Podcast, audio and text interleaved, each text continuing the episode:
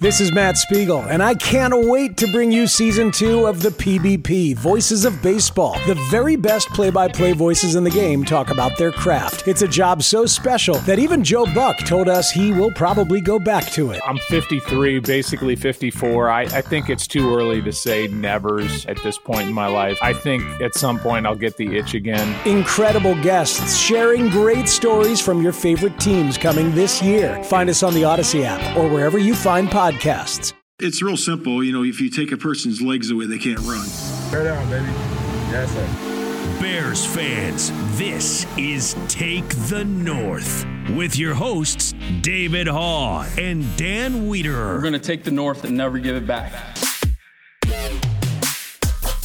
Welcome to the Take the North podcast on your free Audacy app. I'm David Haugh from 670 The Score and the Mully Haugh Show. Dan Wiederer from the Chicago Tribune dropping on this Friday morning, days before the Bears play the Chiefs Sunday at Arrowhead Stadium. Dan, it has been a busy week. It got a little bit newsier today. We'll get to all of the stuff and all of the things. How you holding up? Yeah, I'm good. I mean, like this is an eventful week. It's a news-filled week. There's a lot more ahead of us. Uh, there's a lot more ahead of this football team. I, am I'm, I'm good overall. I'll, I'll, pour myself a pretty stiff bourbon uh, before the the week's up, and uh, we'll, we'll get ourselves decompressed. A little concerned about this podcast. I am very overdressed, so I have television responsibilities at Football Night in Chicago. I'm a little worried about being a little too tight for this podcast. I just don't feel as free and instinctive as I typically do. And I know that you have coached me a lot of what to say and what I can't say. I'm a little concerned about saying anything that makes any sense at all. You're talking a little bit robotic right now, and I, I, don't know what we do with that. Uh, for the, for you, you look uh, very snazzy, obviously, uh, in your your t- tie. I'm here in the Halas Hall coat closet, which for those who used to follow the the Bear Download podcast, this was a regular recording space, and here I am in a dimly lit closet. We'll see if uh, if they let me out. On, That's where I heard finished. Rich Rich Campbell used to meet secret sources in that coat closet. So right it's. There full with hangers. All right, stay away from sharp objects, especially this week. So let's get started with our opening drive. It's time for the opening, the, the opening drive. Love that sound effect. All right, Ryan Poles decided to step out and to get behind the microphone to try to stem the tide of negativity. Those are my words, not his, but this was crisis management, uh, bear style. And the general manager decided to address the Bears media at Halas Hall on Thursday morning. What was your impression of number one, that decision to step forward and to hear from Ryan Poles and not necessarily Kevin Warren? And secondly, Dan, what did you think of the content of his comments? Yeah, you know, it was brief, but I thought there was some savvy there with Ryan understanding that look, like this is a turbulent week. There's been a lot of turmoil to to sift through here at Halas Hall, and as the leader of the football operation, you have to go ahead and and and calm things down. You have to be a voice of steadiness. You have to project uh, what we've been asking for for a little while here is that that somebody is managing things and controlling things and and and hopefully putting things on a track where uh, you're going forward forward rather than backwards and sideways and into uh, the circus tents like they've been in here recently. And so I thought it was smart of Ryan to, to get out in front and, and speak. I thought he was, uh, as he usually is, pretty. Um, to the point and direct with some of his emotions and sentiments. He said uh, what he wanted to say. He didn't say what he couldn't say, and and I thought overall he he tried to at least outwardly project that hey, we're we're going to get this thing figured out, and there is a level of uh, of calm and stability uh, amid all of this turbulence. What do you think it was that maybe compelled him to want to get on the record with what he thought? Was it the Alan Williams resignation, which he didn't have much to say about? We'll hear from him in a moment on that specifically. Or was it the quarterback kind of saying something, walking it back, and, and it may be showing a little bit of his inexperience? Because I think in both cases you can make the argument, and it's a good debate at House this week, which the most was the most significant in terms of – affecting the, the, the tone of the fan base or the, the the mood of the team. Why do you think that, or was it a combination of everything? Look, I think uh, it's been pretty well established that Wednesday was a very abnormal day, and I think it was an acknowledgement by the Bears that yes, this was a very abnormal day with the way things unfolded with the quarterback, with the defensive coordinator. Oh, by the way, it's in the midst of an 0-2 start, which is in the midst of a 12-game losing streak, and so yeah, I think all those factors together created a situation where uh, leadership has to step forward and leadership has to uh, obviously internally project a, a, a, sense of stability, and then outwardly you have to project a sense of stability. And I think Ryan recognized that this moment couldn't be uh, hidden from. I think obviously it's a, a, departure from what Ryan Pace's mo was when he when he was in the same chair here in this building. I think uh, on that level, I, I, would imagine there's a lot of people in the fan base and in our audience that are refreshed that the general manager feels comfortable enough to sit on that stage to offer his thoughts and then to take questions, no matter how uh, satisfying the response are to some of them. I think it's a it, it's a good move, and it, and it was one that he he uh, executed gracefully today. Yeah, I'll say that he did. He does get credit for stepping forward. I, I still feel a little bit like there's some unresolved issues and oh, a little questions. bit. Yeah, okay. The the the the way the Alan Williams story that story ain't over, David. yeah, I, I sense that, and it doesn't smell right. But I do think, it, it, in fairness, this is what Ryan Poles, the general manager, had to say when he did address a question about Alan Williams' resignation on Thursday at Halas Hall. In terms of Alan, uh, I don't have many details to add there. Um, we try to work in truth, um, and I know there's a ton of misinformation out there. Um, yesterday, uh, we talked about like Halas Hall being raided. That was completely false. Don't even know where that came from. Uh, worked with Kevin and George, all of our leadership, um, to make sure um, we had we were handling it the right way, communicating properly, um, and then obviously everything concluded yesterday. But we have a ton of confidence in our plan moving forward. Ton of confidence in the plan moving forward, whether that means hiring a defensive coordinator or promoting someone from the staff or hiring somebody from the outside. Those are details we'll find out probably more next week once they get through this part of the storm. But Dan, I think it just underscored the sensitivity with which people need to talk about this resignation, even though we both acknowledge and understand and know that there's more to it coming. Yeah, I mean, eh, yeah, without question, there is more to it coming, and and obviously you have to sift through some of the stuff that is out there. I don't know if you watched the five minute Pat McAfee show video on on Thursday afternoon. That's one that I, probably we will not touch right here, other than to say, hey, go watch that Pat McAfee video if you think that there's not anything brewing here. But uh, I would also say th- that the reaction of the coaching staff here uh, and the reaction of the players in the locker room has been abnormal as it relates to the Alan Williams situation. And and and so, uh, would I want to play dodgeball with these guys? I would. They're very good at, at, at dodging around some of this. Would I want to play poker uh, against them? Probably yes to that also because they're not real good at, at, at, hiding their cards here. Probably most notable on a day of of people uh, being evasive to questions about Alan Williams was Dave Borgonzi, the linebackers coach, late this afternoon. Dave Borgonzi has coached with Alan Williams for the last six seasons in Indianapolis and Chicago, and he was asked directly by Ryan Chiaverini if he had any well wishes or thoughts for Alan Williams after his resignation on Wednesday, and he said, "Really, the focus is the Chiefs."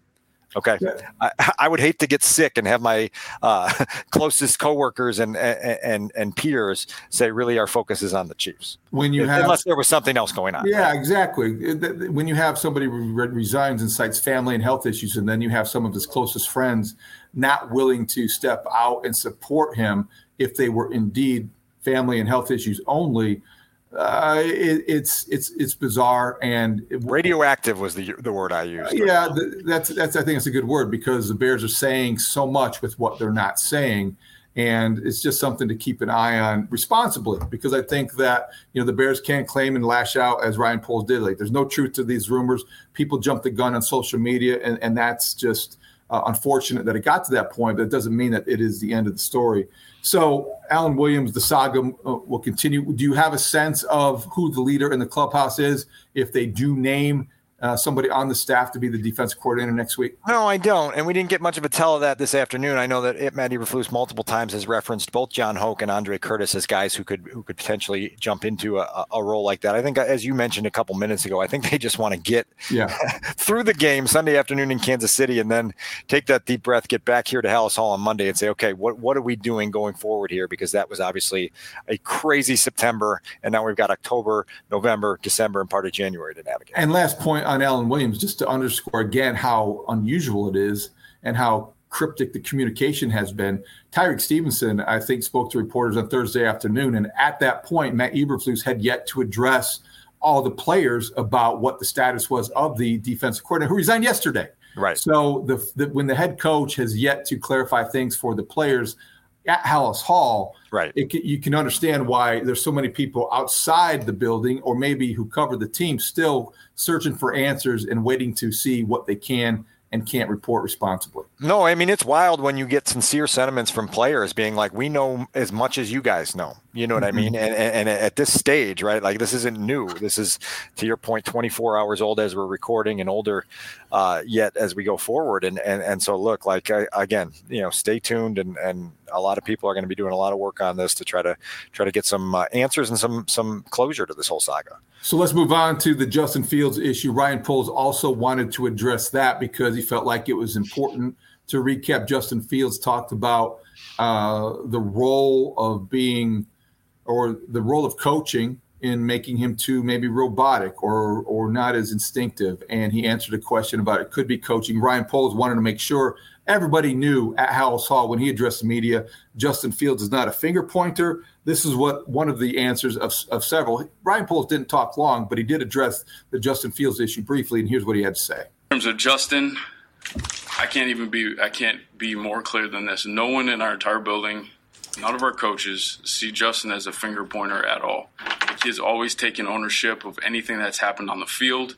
He takes it head on, he works, he grinds, he puts his head down he works with his teammates, works with his coaches uh, to find solutions. Um, you know, a lot of everyone, well, really everyone's trying to figure out like what what's going on. In my opinion, you got a young quarterback trying to figure it out. You a guy who hasn't had the cleanest start of his career, who last year, you know, with the roster had to put his the team on the back, do some unbelievable things athletically. Now he gets talent around him and has to figure out and balance when to do those cool things athletically, when to lean on others, and that is a sometimes a great place to live in, and that takes time. That takes time on task for him to take that next step, and everyone's on board helping him get into that place for him to be successful. Ryan Poles defending his quarterback and trying to say, you know what, nothing to see here. And I will reserve judgment because I'm not sure if there's nothing to see here. We'll find out as this progresses. Well, look, I like I, I do say uh, in that bite there, you hear some consistency with things that we've talked about for a while, which is that this quarterback is being asked to go to the next stage of his development, maybe uh, beyond a comfort zone. Right, which I think is what Justin is trying to figure out here. You know, you, you heard Ryan say there that there's a gray area there of, of trying to learn what's being asked of you, what you do naturally well, and how to try to kind of to make these strides forward. I think it's been very challenging and very difficult for Justin at this stage to to struggle through that and then experience the backlash of struggling through that. You know, and so I think what we had on on Wednesday morning at Halas Hall was a, a quarterback kind of uh, getting some things off his chest. Maybe it was therapeutic. Maybe it was good for him to decompress and get that out into the, the, the whatever you know the ether here, so that everyone knows what's happening. But now the next step is is going along with the developmental plan, and I think that's what you hear from Ryan Poles. It's what you hear from Luke Getsy in terms of, hey, look, like we are trying to push you forward in your development as, as an NFL quarterback. We still want you to do the things that make you special, but there is, uh, uh you know, some responsibility and some ask here that's going to be challenging, you know, and I think you heard that in Ryan's voice there. And, and he also understands how hard Justin works and, and, you know, how much he wants this. And that's all part of this because that does factor into the psychology of, of navigating the struggles that are here. I'm glad he he said what he said. I'm glad that he spoke up today. I don't think he said a lot, but I think that his appearance was almost as important and his presence in that room behind that microphone as much as anything that he said specifically. So good for Ryan Poles in trying to get out in front of that. Anything else that he said pertaining to Poles, I'm sorry, pertaining to Fields, or to the Alan Williams situation that stood out to you, Dan? Yeah, no, just that, that, that look like this is this is probably his first big test of crisis management. You know, as you said at the outset, that's part of the GM's role, um, and I think he he um, you know wraps his arms around those duties and those responsibilities, and is trying to do his best with it through uh, obviously a very challenging situation. And so, um, yeah, again, as we mentioned on our previous emergency pod, this is all fluid, right? And so we'll get an opportunity to see which direction all of this stuff goes in, you know know on Sunday and then in the in the month and, and, and two months beyond that. I think we could have called this an emergency pod and nobody would have blinked given the uh, craziness at House all week. Hey everyone, this is Bret Boone. Would you know it? I've got a podcast going strong in our fourth year. Tune in as I sit down with my friends, some of the biggest names in sports, media, entertainment, for a lot of fun and in depth conversations. As you know, baseball's been my life. It's been in the family for a long time, but it's a lot more than that here. It's sort of like taking a ride in a golf cart around a beautiful track. Join me every week for multiple episodes on the Bret Boone podcast, available on the Audacy app or wherever you get your podcasts. Hey, Rob Bradford here. I have set out on a mission with my good friends at FanDuel to prove what I have known for some time baseball isn't boring. Now I have a daily podcast to prove it with some of the most notable people in the baseball world screaming baseball isn't boring from the mountaintops or at least agreeing to come on our show. Players, managers, GMs, and yes, even the commissioner of baseball, Rob Manfred. It has been a constant wave of baseball's most powerful voices. So join the revolution. Subscribe and soak in Baseball Isn't Boring. Listen on your Audacy app or wherever you get your podcast. You'll be glad you did. So Luke Getsy was the next big person or decision maker to uh, speak behind the microphone. We wanted to hear what he had to say. Obviously, Luke Getsy, I think he's the guy you want to sit next to on a plane when it's going down because, like, hey, you, you want some peanuts? You want some ginger ale? Because, you know, oh, we need to buckle a seatbelt? Nothing here. I mean, this is the guy that's going to downplay everything. And and I like him. He's a very grounded I think, assistant football coach. But I'm not surprised that when he talked about Justin Fields mentioning the need to play freer and the need to do this or that, and, and it could be coaching, however you want to frame it. I'm not surprised that Luke Getsy said there's nothing to see here. Well, no, and I was going to say uh, to your analogy that, that the plane doesn't even need to be going down to want to sit next to Luke Getsy on that plane because I think he is an engaging guy to talk to. I think he yeah. is pretty forthright, um, direct, and honest. You know, I, I don't think that he uh, tells a lot of fibs or you know you know coaching fibs and, and conceals a lot of information. I think he's pretty direct with with what they're dealing with here. And one of the things they're dealing with is a young quarterback, as we just mentioned a minute ago, like trying to figure this out and trying to figure out who's got his best interests in mind and and and trying to keep the relationship piece with his coaches, with Matt Eberflus, with Luke Getsy, with Andrew Janocko, strong enough so that they can have these very direct conversations in a way that is no one's defensive and it's it's like you know here here's what's on the table. Let's sift through it. Let's deal with it, and then let's all try to be solution oriented. I think Luke has been very good for Justin in that regard, um, in being kind of that that level headed voice that that he can lean on uh, when things feel like they're not so level. Um, and now again, like I think that, that, you know, like like Luke highlighted many times on Thursday, the the strength of their relationship. Well, the next part of this is turning that into production on game days so that everyone can take a deep breath. We mentioned it before a year ago. They found that little spot where they found a spark, you know, and they redesigned the offense a little bit and they turned Justin loose a little bit in the running game and and, and things freed up so that that exhale was able to come and then that exhale produced a little bit of comfort and confidence. I think that's needed again here, probably in a different way way. Um, but I think you hear Luke kind of uh, alluding to that as he talks about where Justin's at in his headspace and in his play on the field. Let's hear a little bit from Luke Getsy. We won't get to all of the audio, but just this comment specifically, because I think, as you described well, I mean, this is somebody who I think is grounded and very open about not not feeling like anybody's defensive about what was said, and just this is the state of the Bears and the relationship between the offensive coaches and Justin Fields. No, I think it. I think that's part of the uh, the development part that we're all in the middle of, right? We talk about uh, him getting better every single week, um, and I think there's so many things that you can re- you can reflect on and look at that that you see that.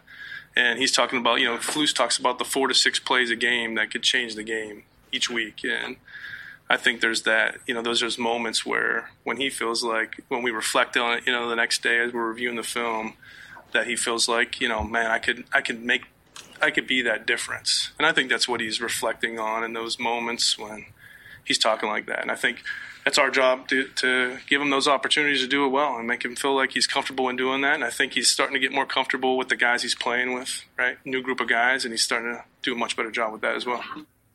David, so one of the things that Ryan Poles said earlier in the day, also that that speaks to a, a, lot of the dynamics at play here, is that that Justin's been successful since the day he stepped on a high school football field. And so when you experience failure to the level that the Bears and Justin are experiencing it right now, it's a new thing, you know, and you, you don't have a whole lot of background to draw on. On this is how I got through the last big storm, and I think Luke acknowledges that as well. I asked him a question later on Thursday about how he manages the the psyche of a guy who is 24 years old the face of a charter franchise in the NFL, who's in, uh, you know, a, a, a, major media market, who's uh, overseeing an 0-2 team that hasn't won in 11 calendar months. And there's a lot of weight and pressure that comes with that. So while you're trying to fill X's and O's and game plan information and strategy into a guy, you also have to understand the human element of this, and and, and that you know, like Justin has is carrying a lot of pressure and a lot of weight right now. And, and it's never been more evident than it has been this week. And I just think that's something they're going to have to continue to acknowledge and, and work through because that is a part of the whole thing.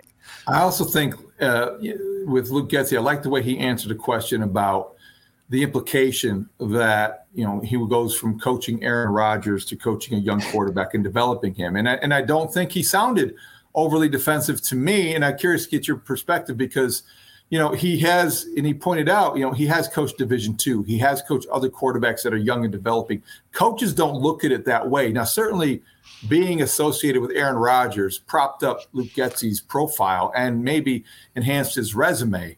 But I, I don't know that that should be held against him. And I, I think of this idea that he's a lousy coach is just as I think invalid as last year when we were already say, worried about some people were already worried about him becoming a head coach and leaving Justin Fields in its midst. I think that there's way too many extremes when you're talking about Luke Getsy, and he explained well about the differences in, you know, maybe the accomplishment levels of the quarterbacks he coaches, but really he adapts to each player's, you know, performance level and potential. And I think that was a good answer to a tough question.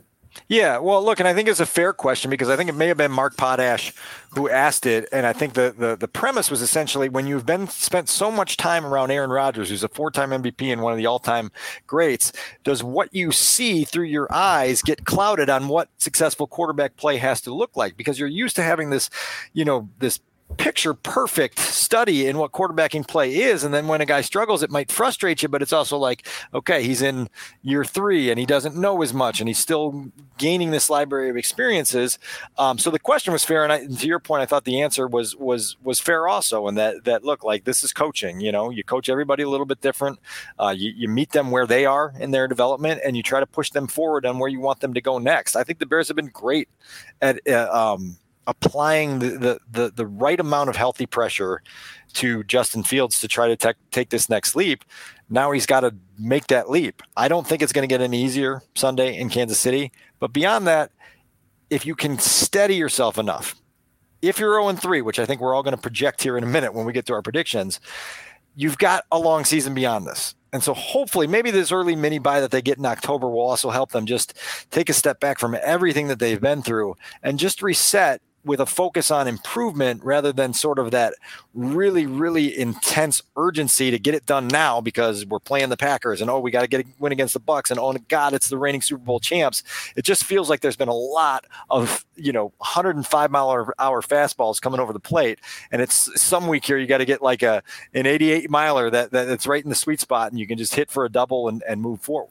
Before we get to your numbers game and our predictions I, I do think there's a little bit more urgency for Luke Getsy to respond sooner rather than later. I would like to see an immediate response to the, to the offensive shifting of, uh, of whatever Justin Fields was referring to specifically today uh, on Wednesday in terms of being freer and and maybe getting the having the autonomy to tuck and run if the pr- protection breaks down. So maybe six sacks becomes three sacks, and on those three plays where he does keep it because he instinctively maybe jumps the gun a little bit, but he gains 12 yards.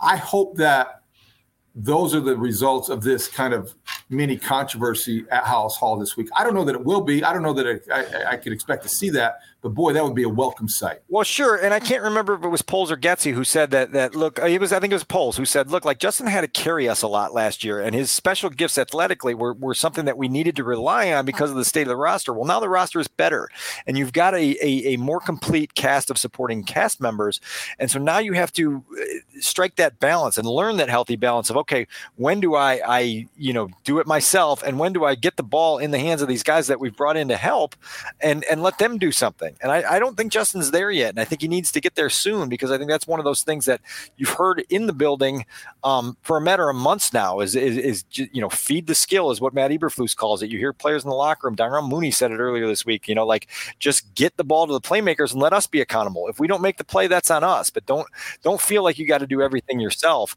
Um, I think that's an important lesson that Justin's got to learn and then apply. Let's get to our numbers game. I know Stud's just waiting for his prediction, but let's get to a couple of your numbers first before he picks the Bears to upset the Chiefs. I'll rattle I'll rattle them off quickly, and we'll stay right where we were where we were just now in that last conversation. Three is the first number. That's the number of rushing yards Justin had uh, Sunday afternoon in Tampa. It is the lowest uh, single game output he's had since being named the Bears starter. Uh, Three, 2021 three rushing yards, three rushing oh, yards the other day. He had a one yard touchdown run, obviously, in the first quarter. He had a, a, a five yard read option gain earlier in that quarter. And then beyond that, there was a quarterback sweep for minus three. And then he was credited for a uh, zero yard, nothing basically when that Dan Feeney snap went wide and he had a dive on it. And it was just what it was. Uh, so that one is speaks to the idea that the guy that wants to say F it, I would expect it to be more than three on Sunday in Kansas City. That's a good number. I, I, I didn't realize it was that low. Okay, what's the next one? Four thousand seven hundred ninety-one. This is the average passing yards per season of Patrick Mahomes since he became the chief starter in 2018. I repeat, the average number of yards per season by Chiefs quarterback Patrick Mahomes in his five full seasons as a starter. He's also averaged 38 touchdown passes. As you know, those would both be by far his averages, his per averages would be by far single season franchise records for the Chicago Bears with Erik Kramer holding those marks with three, 38, 38 yards and 29 touchdown passes. That is, I, I see the face you're making. I think your mind is probably blown as much as mine was reading that. Oh my gosh, that's crazy. All right, I, I, I'm gonna I'm gonna jump in with one. Okay, 60. 60 since we're speaking of Patrick Mahomes, and this is courtesy of our buddy Jay Kuda on Twitter or X. Jay Kuda is a great statistician, a guy comes up with some really cool numbers, and also a friend of the Mullen Haugh show. So he 60 is the number of passing yards. I'm sorry, number of games that Patrick Mahomes has had more than 320 passing yards since he graduated from high school. 60. You compare that with Justin Fields, uno. One. Justin Fields has had one game with 320 plus passing yards since high school. Patrick Mahomes has had 60. So that is quite the disparity a disparity. And I got another one for you that will speak right along with that 415.2. That's the average yards per game from 2018 through the end of 2022 of the Kansas City Chiefs offense. The average yards per game, average uh, yards per game. For a little bit of context and contrast, the Bears in that same time period, 2018 to the present day, have had six games in which they have even touched 415 yards. The most recent, David, was in week three of 2021, 437 yards in the Nick Foles fueled comeback in Atlanta if you remember that. I guess that's 2020. That was 2020. I'm sorry. That that's 20. My God. Was that the Nick Foles play in Atlanta? Throw to the L or throw whatever it was. Yeah, Anthony Miller. Oh, your guy Anthony Miller. Anthony Miller. That's I was I was sold on that in that moment and that and that part that Anthony Miller was was ready to break through. He, he had you at hello.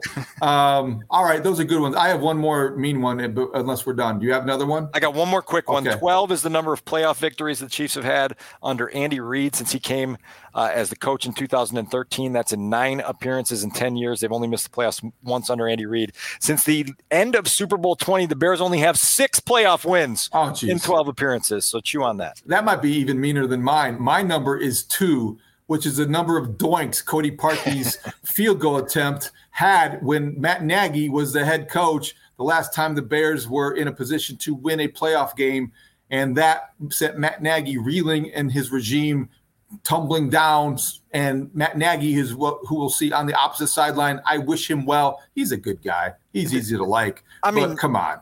Think about this though, and I'm working on this for my game snapshot for the weekend of this game. With all that's gone on at Halas Hall this week, we haven't had a second to even address the idea that the former Bears coach and the former coach of the year, Matt Nagy, is calling plays for the Chiefs. Like no one has even even talked about. I don't know. Like I haven't even watched Matt's weekly presser in Kansas City yet to see if he's acknowledged it. But that that's the kind of week it's been here at Halas Hall. It's been like story 75 on the list of things to get to. I think he answered a question on what it's like to coach a young quarterback and okay. and et cetera, et cetera. But uh, as I said on the radio, and I think it remains true, the Kansas City Chiefs are really the least of the Bears' problems this week. So Matt Nagy, Andy Reid, Patrick Mahomes, Travis Kelce. I, I mean, I Chris can't Jones. even. I, I can't even. I haven't even been able to pay attention to what he said about Taylor Swift this week. So I'm barely bummed. So all right, let's bring in studs to make our predictions. All right, Adam, what do you think? Yeah, uh, no, I'm not picking the Bears this week. It might actually come as a surprise to you guys. It- it- like, there's even if the Bears didn't have all this going on, you weren't going to be picking them. Even if they won their first two games, you're not going to be picking them. It's Patrick Mahomes, it's the Chiefs, it's Andy Reid. Now, the one path to victory I think the Bears have is the fact that is so. I, I- can you guys confirm this for, for me? Does Matt Nagy call plays for the Chiefs? Because I've been I haven't been able to figure this out for sure. I think so. I mean, offensive coordinator. Maybe it's a collaborative thing. That's a good question, and maybe it's just Andy Reid, but I would think that he does. because I know in the past, like they keep Andy Reid seems to go back and forth on whether he's calling plays or not. So, well, either way, uh, path to victory is Matt Nagy. Matt, Matt Nagy's touched on that offense so far. It hasn't been a good start for Kansas City. I know Travis Kelce's been hurt, and that's that was a big problem for them, especially in Week One. But you know, even against the Jags last week, especially in the first half, they looked really off on offense.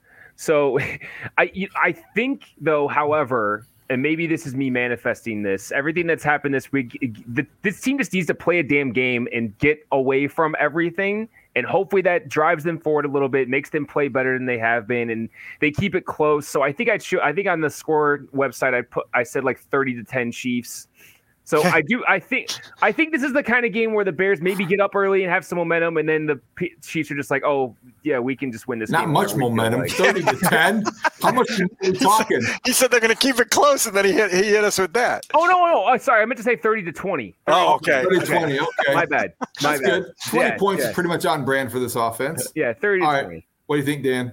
Yeah, I've got 34 for the Kansas City Chiefs, 13 for the Chicago Bears. We talk about Reid, Mahomes, Kelce a lot, justifiably so. This Chiefs defense is playing really, really well. They've allowed two touchdowns and 23 points through the first two games of the season. Chris Jones is back. Uh, George Karlaftis presents a little bit of a difficulty. Steve Spagnuolo is exactly uh, in a different form what Todd Bowles can be to young quarterbacks in terms of understanding where are the pressure points and how do we make a, a, a young dude who's not feeling it real well right now uncomfortable. And so I think it's going to be a long afternoon again for Justin Fields in the offense, and the Chiefs are going to yawn their way to a 21 point win. All the attention on Justin Fields and what he said and what he said about coaching and taking out of context and blah blah blah. It, it it obscured the fact that number one, he's right. He was exactly right. So he's got to be freer. Maybe he will score some points because of that, but not enough. And and by the way, the Chiefs defense, pretty good. Bears defense, terrible. And I just don't think see that changing. And I think against Patrick Mahomes, they're going to do what they want. The Bears are distracted. They'll be playing tough for a quarter and a half. Chiefs 37, Bears 24. I don't even know. It just so happens that that's right around what the spread is. I'm not really uh, doing that on purpose, but I just can't see the Bears uh, holding the Chiefs down in any way, shape, or form. And I just think that offensively, 24 points seems like an explosion. But I think at some point the Chiefs defense might just get bored. So if the Bears cover, I'm taking a I'm taking a win. That's what we're saying here. That's what- yeah, that is what you're I guess saying. I'm, I'm the only one that took them to cover, right? There you Okay. go. Right, It is, yeah. right. All right, good stuff on the predictions. And let's move on to our next segment. Talking about Dan, you took some shots this week. You took some shots uh, on Pro Football Talk from Mike Florio. Um, I'll start here. The the tweet you referenced in our last podcast that got some people unhappy. Um, you own that. Uh, I think it's people have overreacted to that. I defended you this morning on our Twitch stream. I really believe that the word coaching was the one that set things off. Justin Fields introduced that to the equation, and and guys out, are out there about talking about wanting clicks. I think it's not real uh, fair, and it doesn't consider your experience level. Um, I have your back. I respect Mike Florio. He's a tremendous guest every week on the Mully and Haugh Show, and will continue to be. But um, I would push back a little bit and say that you know he's he's picking on the wrong guy, and you- you're not somebody who takes things out of context, and you're the most responsible person that I know on that beat. And um, I uh, I don't think you did anything that I wouldn't have done myself. I appreciate your support as always. Um, you're, a great teammate and always have been. I would say this: the next time you have Mike on, just ask him if he is uh, aware of the irony of of uh, of accusing me of doing things for clicks. I mean, the entire existence of Pro Football Talk was based upon taking things, aggregating it, and putting the the, uh, the the flashiest headline you possibly could on it, so people would click on it. So I take exception to that. Um, I will say this: that that I have, I don't know if I've said this on the air here. Um, I know I've expressed it to, to people in the media room here that uh, there have been a dozen tweets in the last three or four months that I have deleted before sending because I, I say to myself, if I put this out in Twitter, it's going to cause a problem, right? Or it's going to cause a firestorm that's not intentional. And so what I do is I'll just write down the sentiments of those tweets on a, on a, on a piece of paper and say, next time I'm on with David and Mully in the morning, I'll just bring up this point here, or I'll say it on the Take the North podcast. You can say things in these forums and they, they somehow are less flammable than when you put them in Twitter and they're there. One of the things that I said a couple times today was, look, by the time Justin did his second media availability with with uh, reporters, I had already put out the entire story that fully contextualized what he had said. I had already put out a long tweet thread that that contextualized everything he said. So it was there, but everyone clung to that one tweet, and that's kind of the danger of social media these days. Dan Bernstein, uh, who I thought was really good on this topic on the day that everything was occurring on Wednesday, said on the air that Justin had castrated his offensive coordinator and laid the, his balls at his feet. Okay, right? Like so. So that sentiment wasn't solely something that I believed that, that Justin had bit the pin off the grenade and rolled it in the room. Dan just said it on the air and it was said and it evaporated into the ether. And a lot of other people said things and it just evaporated in the ether, but the tweet stays there and the tweet somehow gains traction and it gains this this life that it wasn't intended to gain. And and I think that's part of where this this thing got away. Again, I owned it uh, in our last episode. I'll own it again here. I, I, didn't get a chance to talk to Justin today. He wasn't in the locker room uh, during the open period. I'd like to talk to him about it on Friday just to, to set things straight. I probably will reach out to, to, to Ryan Poles as well just to to uh, you know sound a couple things out on that end. But that, it's a weird dynamic, right, where you can express a thought and like if you took if you took Dan Bernstein's quotes and put them in a tweet, you know, number one, it would have taken on a life of its own, and also what I think did was was reiterated what the point was was man, this was in a public forum. The, the, quarterback.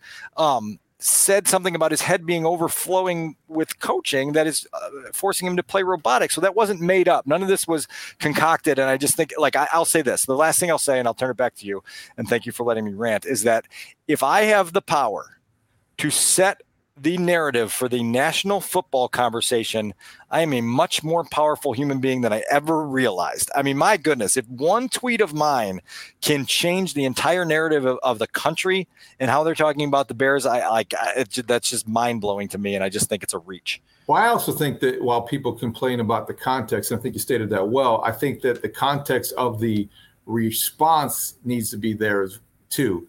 You consider the source whenever you are uh, evaluating how much validity to put to something or how much to criticize somebody's report or tweet. The power of social media is such that it may be a smaller audience, but it has a wider reach just because of the amount of times that it gets repeated or aggregated. And I think that's the danger of social media. But you did repackage it and you did uh, go and, and you were very complete. You also referenced what Dan said on the air on the score, what other people felt who have been around NFL teams in NFL markets like Chicago for a very long time. I've been here 20 years. When I heard him say that, I don't care if he included could be coaching. I knew exactly what it meant. I knew exactly what the response would be. And I can guarantee you that people in the building in value interpreted it the same way, regardless of what was said publicly, because you know that it's taboo for a quarterback to even imply that he's being overcoached or he's got a problem with the play calling, or whatever. It is in this world that we live in. The NFL is so dominant, everything matters. And so when the quarterback of the Chicago Bears in the NFL's third largest market alludes to coaching as being part of the problem, keeping him back and impeding his progress, it's a major story. And if you want to refer to it as a major story, uh, a grenade or the tip of the iceberg or picking a scab, however you want to word it, it's all true and valid. So that's all we have to say about it. I think it's time to move on. I'm, I'm, well, one more thing. I'm going to read you one text I got at 12:13 the day that this all happened, uh, unsolicited from someone elsewhere in the league who uh, said this. That was absolutely stunning. Enjoy writing that one up today. I couldn't believe all the tweets, and so I went to the Bears live stream and had the same reaction you did. I don't think it's that unusual to have that reaction just based on experience. I think people will pick their spots and and take their shots, and then we're still going to be here. So well done. Let's get to our two minute drill. The two minute drill. The two minute drill. Hi, Dan. Uh, regarding other injuries, other people hit missing the game or in danger of missing the game, we haven't talked about that as much. What do you think? Lucas Patrick back from illness at practice today, so he looks like he's ready to go. Uh, Larry Borom seems to be the, the next man up at left tackle, at least initially, as they try to sort that that stuff out. Still no Eddie Jackson at practice. Big loss, obviously, in a week where you're going to face one of the greatest quarterbacks who has ever played the game, um, and so that that's kind of in a nutshell where they're at as they walk into to Arrowhead on Sunday. Quick reaction to Devin White from the Buccaneers on Buccaneers.com. A little video clip saying to DJ Moore during the game. They're not using you right. They're not using you the right way. A five or six second clip that is could be one of those things that has a few legs. What was your reaction to it? Well, look, they used DJ Moore much better uh, in week two than they did in week one, and they're going to continue to get him involved. And Justin's going to have to continue to get involved, and Luke's going to have to continue to get involved. He had 104 yards, right? And then you know, like this guy can be a hundred yard machine, no matter who's playing quarterback with him, as he proved in Carolina. So uh, I think they'll they'll figure it out. It's more more fodder for people to chew on in terms of uh, you know just, the, the Bears are just they're they're a punching bag right now, and they've got to get themselves out of that section of the sporting goods store. Couple broadcast questions. It is the national game of the week. It's got a 325 kickoff. Are we going to have to sit through Patrick Mahomes going one, two, three, four, counting down to where the Bears, uh, where he was drafted, and the Bears passed on him again, like we did the last time I think they were on national TV. He showed them that 10 piece, I think is what Frank Clark said the night that that happened. I actually wrote at length for my storylines piece on Friday morning at chicagotribune.com about 2017. Believe that. Here we are again, revisiting the 2017 draft. Uh, Josh Lucas was recently on uh, ESPN 1000 and uh, for the first time sort of publicly owned up to the Bears' misevaluation of Patrick Mahomes in that draft. My, my premise leading into the storyline is what happens if uh, Ryan Pace's worst fears had actually come true and somebody had traded above the Bears in 2017 and gotten that number two pick and, and done what Ryan didn't want him to do, and they had taken Mitch Trubisky, and the Bears would have been quote unquote stuck with Patrick Mahomes, what would that have been like? And so that's kind of the premise of revisiting that a little bit, and then hearing from Josh in in regards to the Bears brass believing that Mitch Trubisky had the higher floor, even if he had the lower ceiling with the defense that they were putting together, they felt more comfortable going that way. And obviously, in retrospect, it was the wrong decision. Uh, and Patrick Mahomes will face them again on Sunday. But at least it's an explanation. I give him credit for supplying that. We never really had that before, did we? I mean, all we had no. basically was they they fell in love with his car and his dinner reservations, and then all, they had to draft the guy. No, and yeah, I mean there was a lot more to it. Yeah, I know. Obviously, I know. But, I'm summarizing. Um, but look, like, yeah, I mean this is this is interesting, you know, and and, and so this is a, a, a situation now where I think most people in the league uh, dismiss the premise that some have that Patrick Mahomes would have faltered as a Chicago Bear. Even Josh Lucas shot that down and said the dude is transcendent. Uh, he would have been a star pretty much anywhere he went.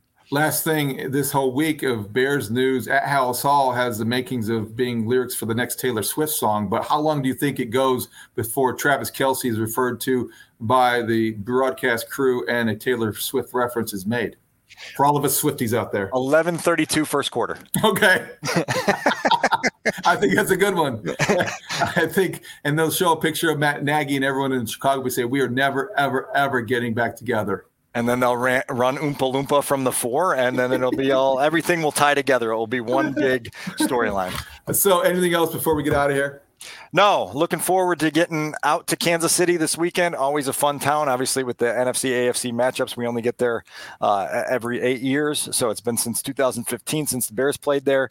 Uh, great town really good college football slate on Saturday afternoon. So I'm looking forward to having some some fun on Saturday and then sleeping in because we got that 325 kickoff as you mentioned. Don't be surprised if Notre Dame upsets Ohio State in South Bend. A Notre Dame moment waiting to happen wouldn't shock me. Doesn't surprise me that you're predicting that. I, I just think it could be one of those games, but we'll wait and see. And we'll get back together on Sunday night after the Bears and the Chiefs game. Our quick reactions to the Bears and the Chiefs from Arrowhead. For Adam Sadzinski, our producer, for Dan Weeder at in the Halas Hall Coat Closet, I'm David Haugh at NBC Sports Chicago. Thank you for listening to the Take the North podcast and watching uh, on the 670 Scores YouTube page. We will talk to you on Sunday night. What a week. Great talk. See you out there.